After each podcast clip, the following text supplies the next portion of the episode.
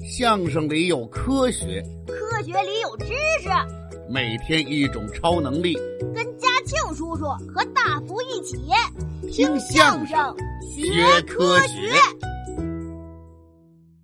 神仙哥的话一出口，自己突然感觉好像不太对，但是已经来不及收回了。大福紧接着说就是你说的，我我我我我我我说什么了？就是你跟大脑袋说的。嘎子抢他地盘，偷着捕了两条鱼，大脑袋才追着嘎子乱咬的。：“神仙哥一时哑口无言，不知该说什么。”大福立刻转头问大脑袋大脑袋，现在你知道事情的真相了吧？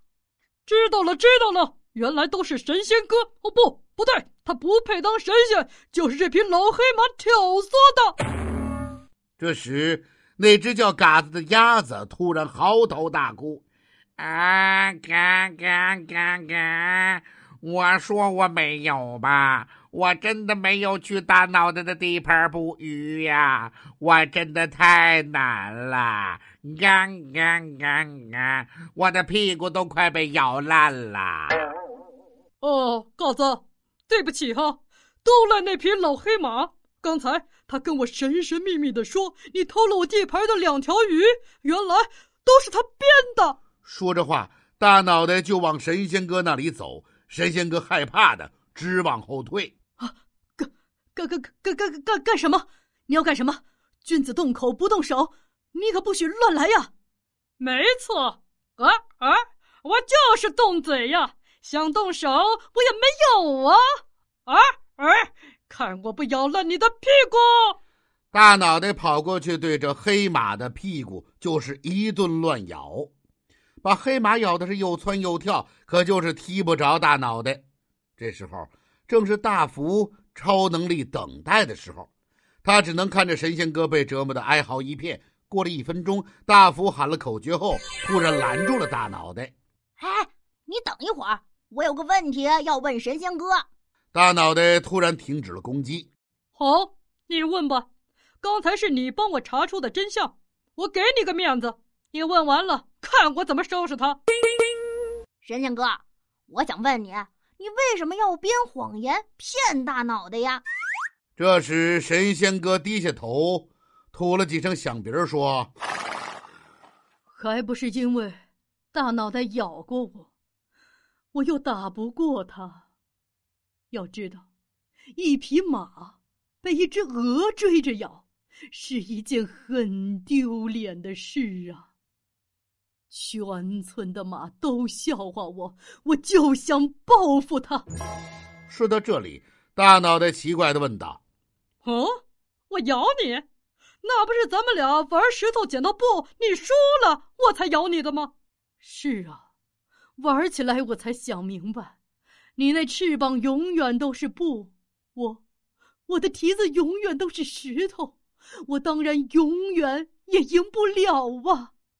啊啊，哼那也不能怪我呀，我不管，我就恨你。：‘大福又接着问道。神仙哥，你既然记恨大脑袋，为什么要编造嘎子的谎言呢？谁让大脑袋厉害呢？全院子的兄弟姐妹们都打不过他，我就不信大家要是一块儿上还打不过他，我就让他逮谁咬谁，算嘎子倒霉。这才是第一个。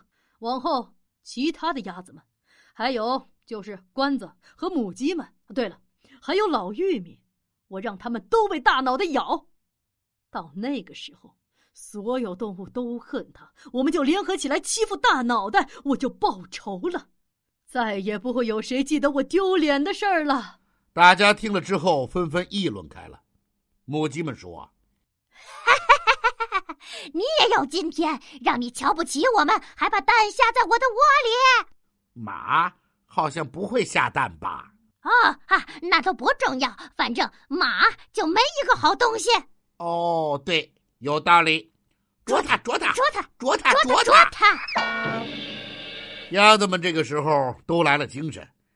嘎嘎嘎！总算水落石出了。我们不会被连累了，都怪那匹黑马。捉它，捉它，啊捉它捉它，捉它捉它！两只羊说道咩咩：“，咩咩，抬头呀啦，长翅，棒哒，非常暴躁，不长，翅膀，却会造谣，捉它它，捉它， 捉捉它。”捉捉它它！这时候，大福喊道停！大家都别喊了，我想说两句。听相声学科学，今日小贴士：在自然界，并不是所有动物都有清亮的嗓音或歌喉，但是它们有非常美妙的颜色供自己展示，所以它们的颜色就成了自己独特的语言。你一定看过孔雀开屏。那就是公孔雀用自己的色彩在向自己心爱的姑娘深情表白。还有一种鱼叫刺背鱼，它的颜色变化就诉说了整个一段爱情故事。这种鱼平时是灰色的，划分视力范围的时候，肚子就会发出红色。当遇到了自己心爱的姑娘准备结婚的时候，它的后背就变成蓝白色。在和爱人有了小宝宝以后，它又会变成灰色，但保留肚子上的红色，就是告诉周围的其他鱼类，这可是我的地盘儿，这里有我的小宝宝，你们可不许进来。 嘿，好了，今天的内容就这么多，咱们下次接着说。